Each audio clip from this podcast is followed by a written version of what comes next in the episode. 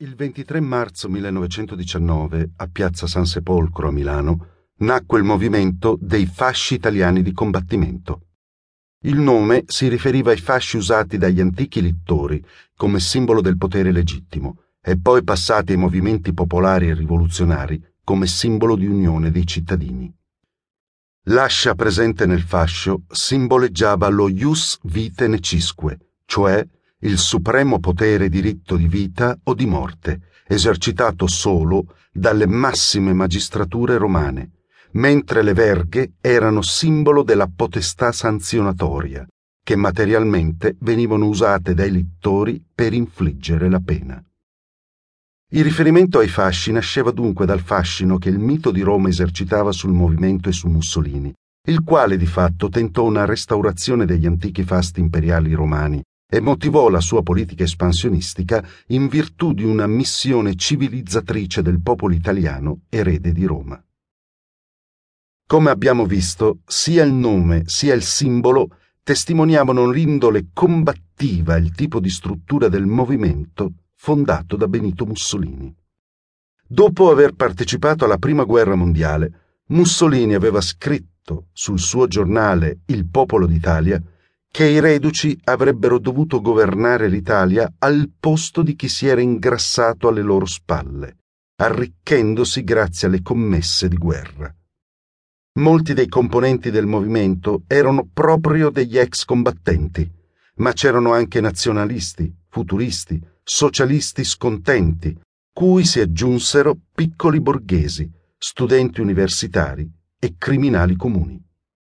Nel programma politico si fissavano come obiettivi l'ottenimento dell'imposta progressiva sul reddito, il sequestro dei beni delle congregazioni religiose e dei profitti di guerra, la giornata lavorativa di otto ore, la partecipazione dei lavoratori al funzionamento dell'industria, il voto alle donne, un'assemblea costituente che riformasse le basi della nazione.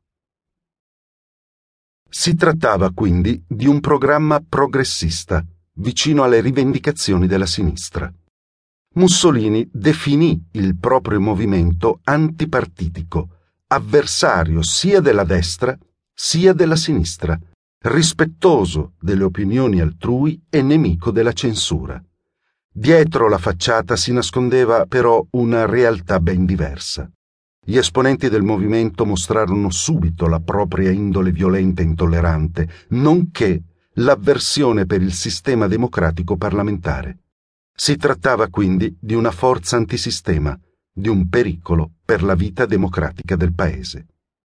Già nel gennaio 1919, a Milano, Mussolini insieme al futurista Filippo Tommaso Marinetti, 1876-1944, aveva contestato un discorso del vecchio compagno di partito socialista Leonida Bissolati, 1857-1920, che aveva proposto un accordo per risolvere il problema dei confini con la Jugoslavia.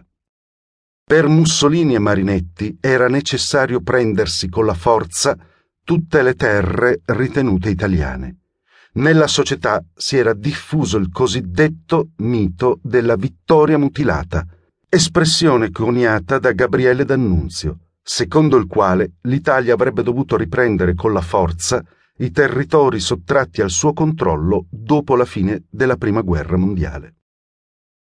Il 15 aprile 1919, a meno di un mese dalla nascita, i componenti dei fasci di combattimento aggredirono i manifestanti socialisti presenti a un comizio e devastarono la sede del quotidiano socialista Avanti, uccidendo anche due avversari politici.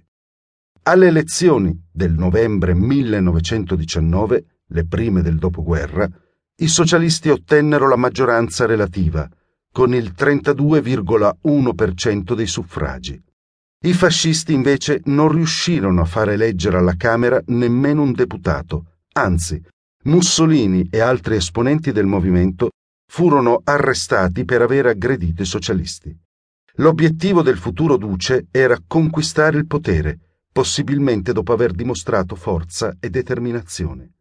Ma gli italiani erano disposti a lasciarlo fare. La